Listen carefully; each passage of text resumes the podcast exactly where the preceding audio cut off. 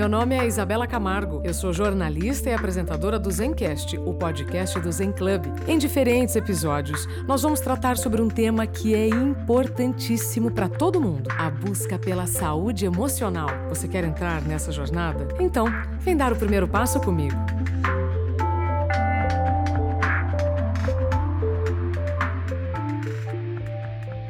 Olá, olá, seja bem-vindo, bem-vinda ao Zencast, o podcast do Zen Club.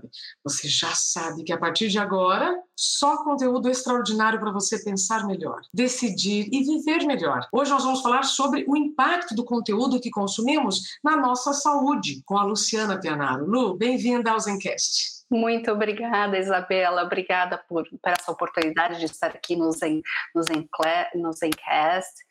Obrigada pelo convite ao Zen Club, a Laís, a você. Uma honra estar aqui. Olha, para quem não conhece a Lu, deixa eu falar aqui que ela é simplesmente formada em administração, possui mestrado em estratégia e cursos de especialização em empreendedorismo pela Babson College, a ciência e ciência da felicidade pelo Centro de Psicologia da Universidade de Berkeley. A Lu tem mais de 20 anos de experiência como empresária, é líder e gestora de empresas e há dois anos vive o seu propósito dirigindo, sabe qual revista, gente? A Vida Simples. É, é esta mulher que conversará conosco a partir de agora. É, Lu, você tem conduzido a revista de forma tão amorosa, tão primorosa, que esse conteúdo de fato é muito importante para a nossa saúde né? não só saúde emocional, mas para a nossa saúde. Como é para você produzir um conteúdo específico para a promoção da saúde? Nossa, como você falou agora há pouco, é, é o viver do meu propósito, né, Isa? Eu nem imaginava qual era o meu propósito. Aliás, durante muito tempo eu ficava perguntando qual é o meu talento, para que, que eu para que, que eu nasci, qual é o meu propósito, e de repente me encontro diante de uma oportunidade que foi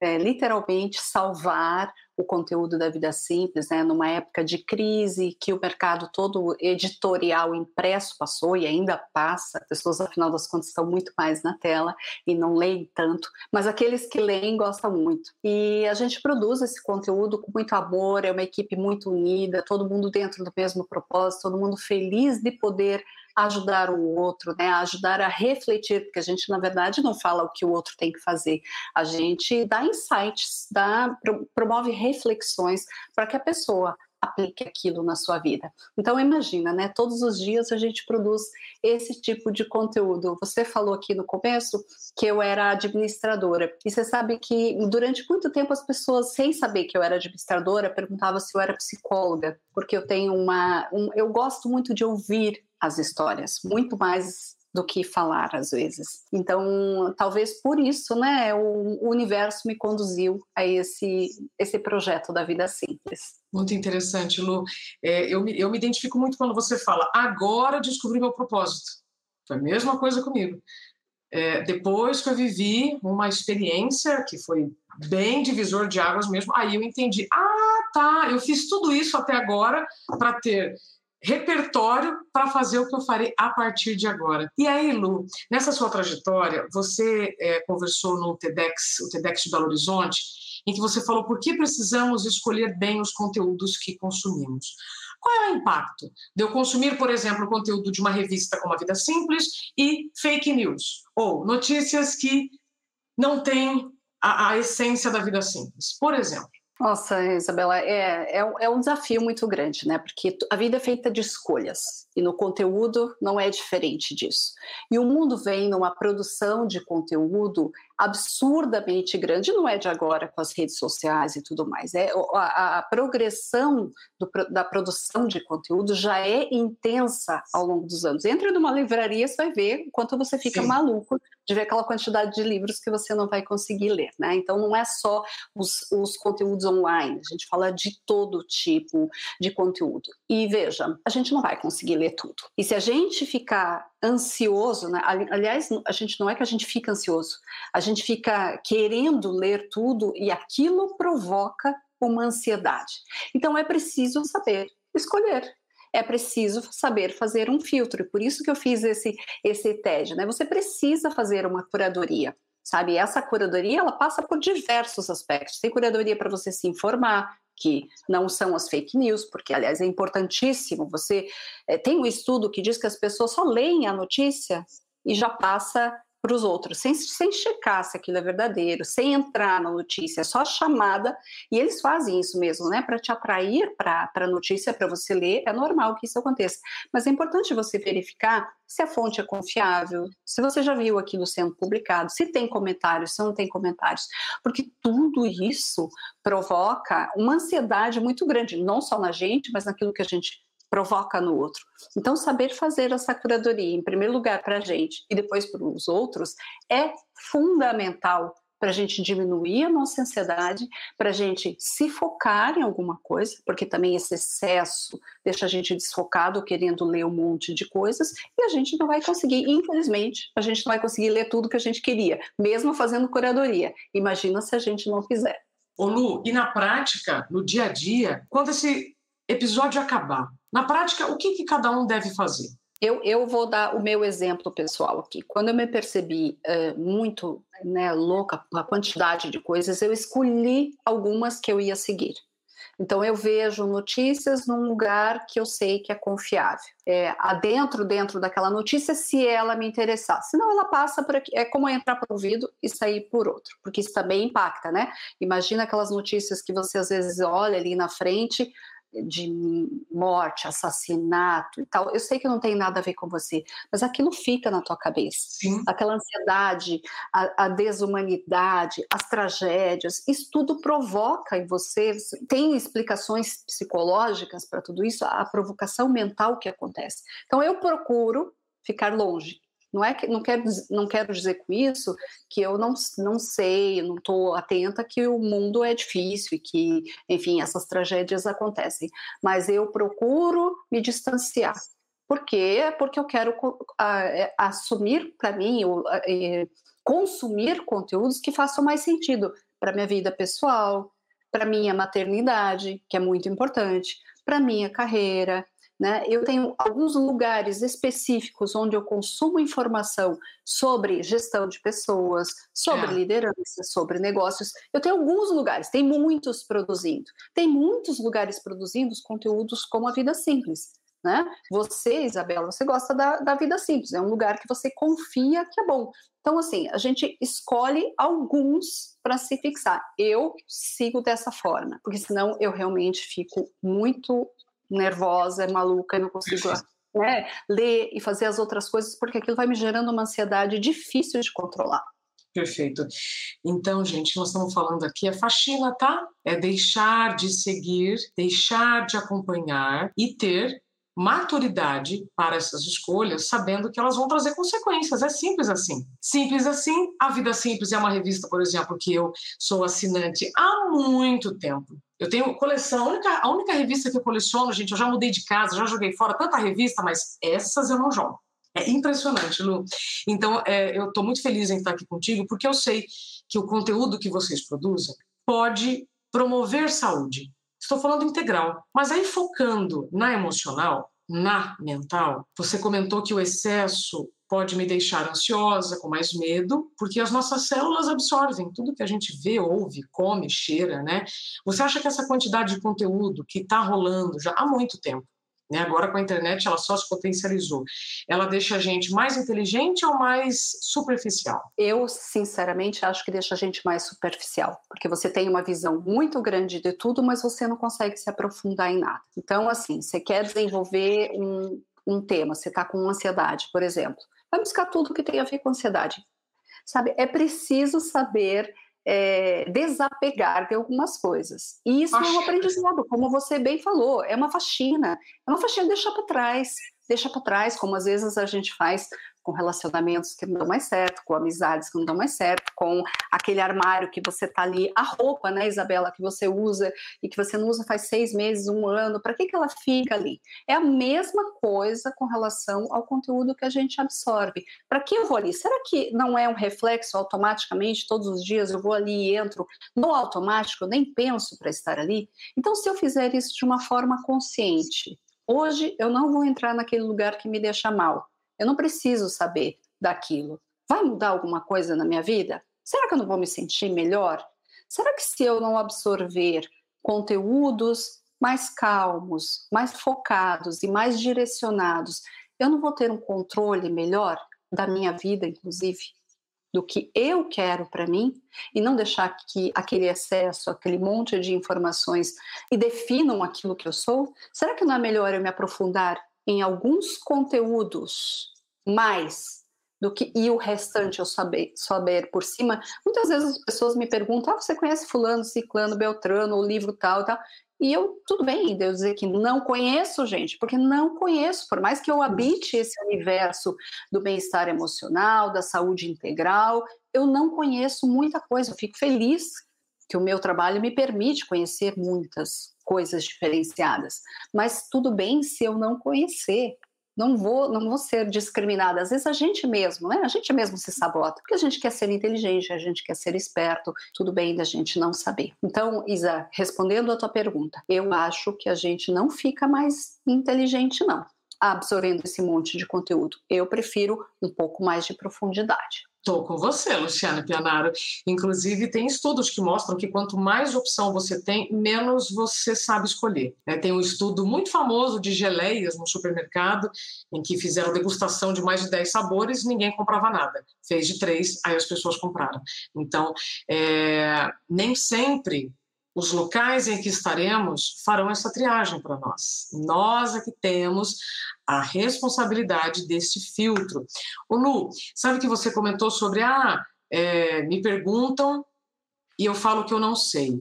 Existem crenças muito erradas sobre algumas profissões. Eu me lembro uma vez eu estava comentando sobre uma, uma situação e a pessoa falou de uma guerra. E aí eu falei, não, não conheço essa guerra. Era uma guerra que aconteceu num país de outro continente e tal.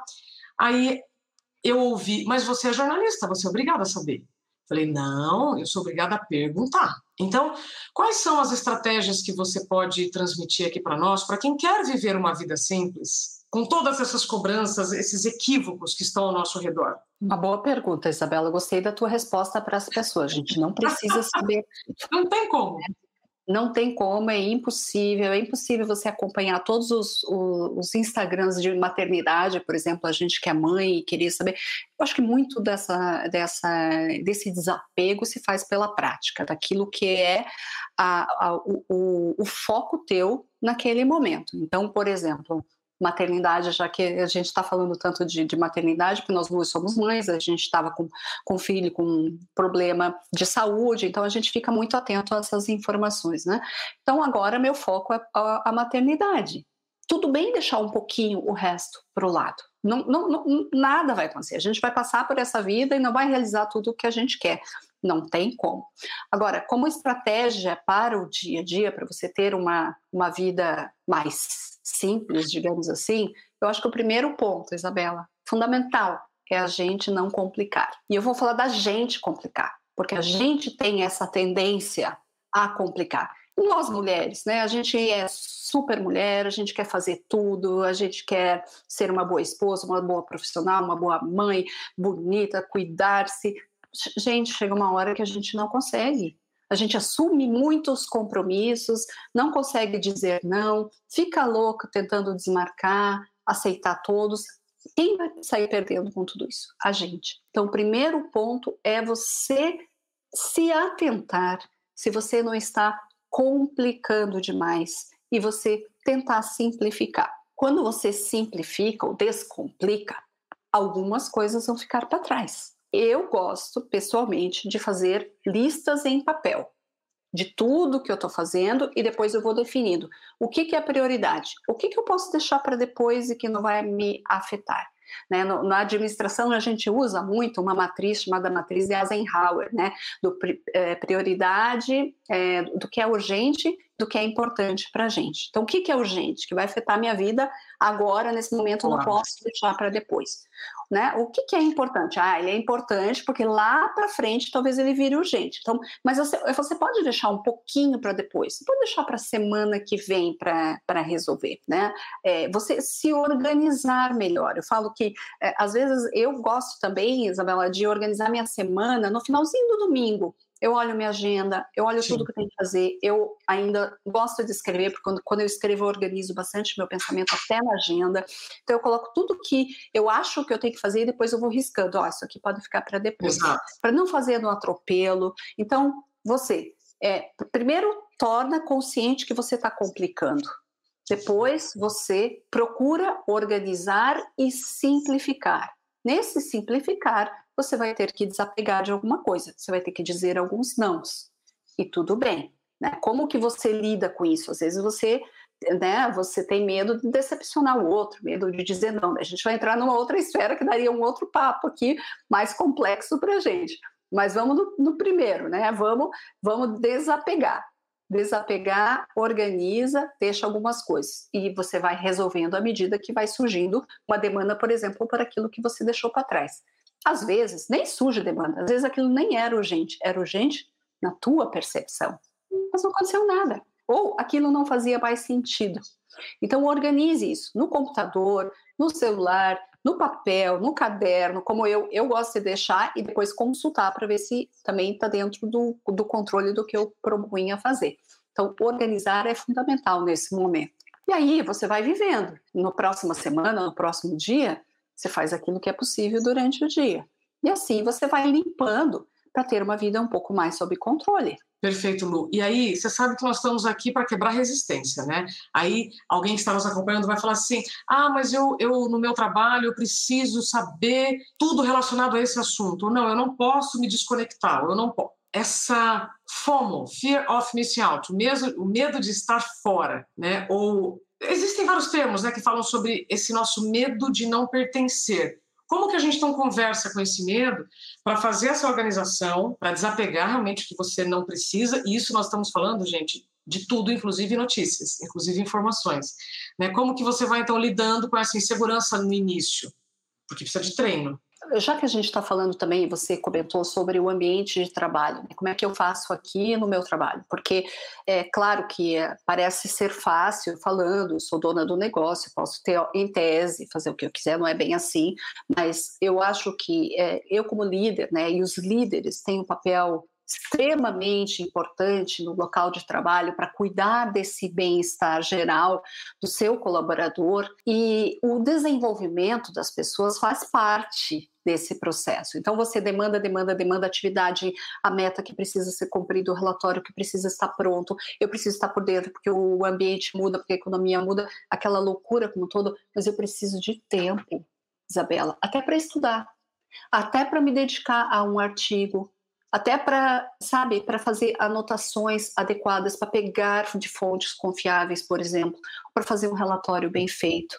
Então, é, passa por um processo da, também da liderança da organização entender a importância disso, entender que é preciso alguns momentos para você estudar e estar por dentro das informações que realmente impactam a empresa, por exemplo. Então, neste sentido, se você é um líder, gente, não esquece de você né, ter um tempinho para você estudar. E quando eu digo estudar, não é só é, ler alguma coisa na internet, é pegar um livro, é fazer um curso, sabe? É relaxar a mente um pouco, porque isso ajuda a gente a organizar melhor as coisas. Esse medo que a gente tem de perder muitas coisas faz com que, às vezes, a gente não se foque naquilo que é fundamental porque você pega de tudo um pouco, mas não pega aquilo que é o mais importante. Então, de novo, Isabela, saber é, é, entender, né, tornar consciente que é preciso fazer uma limpeza mental, uma limpeza né, do processo, isso é, não é complexo. Se o líder tiver esse, essa percepção em primeiro lugar, porque é, se, eu, se eu sou a pessoa que sou liderada, né, e o líder fala você tem que fazer tal coisa, eu não vou questionar. Afinal das contas, eu posso perder meu trabalho. Então, nesse sentido, as empresas precisam muito trabalhar com a sua liderança. Aí, gente, vamos lá. A liderança a gente consegue ajustar a médio e longo prazo, que nós estamos falando de cultura, mas cada um precisa fazer a sua parte, independentemente do que a empresa que você está faça ou não. Né? Então, a autorresponsabilidade nessa faxina é primordial. E consciência, então, do impacto desse conteúdo que você consome, eu gosto de comparar muito no, a questão do que a gente coloca no prato. Pode nutrir ou inflamar o nosso corpo, e o que a gente coloca na mente também. Então, quais temas vocês já abordaram na vida simples sobre os reflexos na ansiedade, nos transtornos de pânico, por conta do excesso de informação. Nossa, são tantos temas. A gente já falou sobre ansiedade em si, né? Como você lida com ansiedade, como as relações, como a gente diz, são inflamatórias, digamos assim, para a gente também. Né? Você está dentro de uma, de, de, uma relação que aquilo não está te agregando, que aquilo está te fazendo mal, e isso provoca todo um, um estado de, de mal-estar. Como você lidar com as dificuldades, como você desapegar, como você estar aberto para o novo.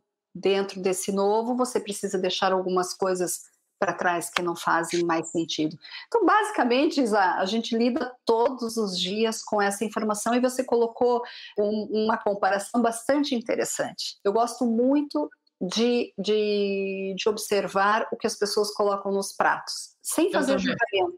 Sem fazer julgamento, gente, de forma nenhuma. Sim. Mas muitas vezes eu percebo o quanto, por exemplo, a educação nutricional ela é importante para todos nós. Porque você vê uh, algumas pessoas misturando um monte de coisa e falam, meu Deus, ai, o que, que isso vai acontecer depois no organismo da pessoa? É a mesma coisa para a nossa educação emocional. A mesma coisa, gente. O que que você está colocando no teu pratinho das emoções? Será que você não está colocando alguns elementos em excesso que depois vão inflamar, que depois vão te deixar ansioso, que podem provocar um burnout, que pode provocar uma depressão, que pode, enfim, provocar algum tipo de transtorno mental na tua vida? Então, essa curadoria do conteúdo, da informação, das relações, né? Porque eu acho que essa curadoria ela serve para tudo, tudo bem? Às vezes você tinha uma expectativa num relacionamento, numa sociedade, num casamento, né, Isabela? E, e, e, e não, não, atendeu. E o que, que você vai fazer? Você vai ficar comendo aquela comida e se inflamando e se machucando e correndo o risco de ficar doente? Né? Então, observe o que você está colocando no teu pratinho mental. Observe e tira. Tira, porque você, aos poucos tirando, você vai percebendo aquilo que está te deixando mal, aquilo que pode realmente te dar algum Exato. transtorno. Né? Claro que você precisa de remédios, às vezes, não estou falando sobre isso, estou falando do dia a dia ali, da, na observação nossa. A auto-observação, a auto-reflexão são caminhos fundamentais para você começar um processo de autoconhecimento. E o autoconhecimento é uma jornada que não tem fim. Ô Lu, eu tô amando esse papo. E tudo que nós estamos falando esbarra na questão do uso do seu tempo. E aí muitas pessoas chegam no fim do dia exaustas, cansadas, que fizeram um monte de coisa, mas sentem que não fizeram nada, ou seja, ficaram em várias superfícies, mas não conseguiram se aprofundar em nenhum conteúdo. Então, por ser responsável com o tempo de quem está nos ouvindo e com o seu, eu queria é, ir finalizando, chamando então a responsabilidade de quem está nos ouvindo para o alcance dessa vida simples. Porque, no fundo, gente, pessoas milionárias querem uma vida simples. Pessoas muito compromissadas querem uma vida simples.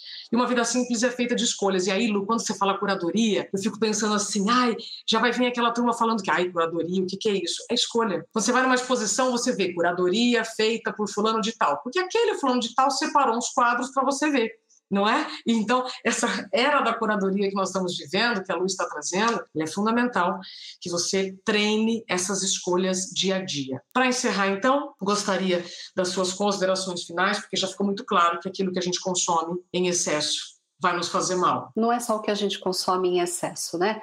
É, às vezes você não pode nem consumir. Exato. Não pode consumir porque vai te fazer mal. E, e, reforçando aquilo que você falou, às vezes as pessoas mais milionárias querem uma vida mais simples.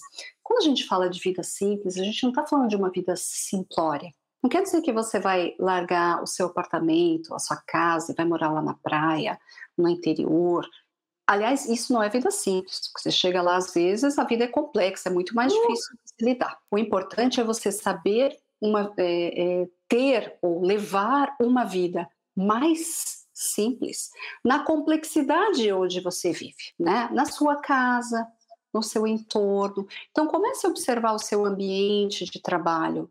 Né? O que está te complicando que você não vai ali e mexe, limpa os armários, né? Esses armários que ficam desorganizados, bagunçados, sujos, a gente precisa organizar. E de vez em quando limpar aquelas coisas que estão estragadas, que a gente não usa mais, que a gente nunca usou e não quer jogar porque a gente gastou e tudo bem. Isso é levar uma vida simples. É você organizar esse caos, esse caos interno, que às vezes se explicita pelo que está no externo. Então, minha dica para as pessoas é procurem observar-se, procurem refletir, em primeiro lugar, sobre você, porque você também só vai construir boas relações se você estiver bem com você mesmo. Você só vai conseguir transformar o mundo ao redor se você estiver bem com as pessoas e consigo mesmo. Então, essa vida simples é uma busca, é uma busca que você faz todos os dias, de ter uma vida menos complexa, de poder viver aquilo que de fato faz sentido para você, na sua carreira, nas suas relações, na, nos seus hobbies, né? Escolher algumas coisas e deixar outras para trás. Isso faz parte de você ter uma vida mais simples e com mais significado para você. Significado e saúde. Lu, microfone sempre aberto para você. Volte quando quiser. A missão da vida simples é muito semelhante à missão do Zen Club, então nós temos muito para fazer juntas pela frente. Obrigada pelo seu tempo. Muito obrigada, Isa. Obrigada pelo convite. Um beijo para vocês.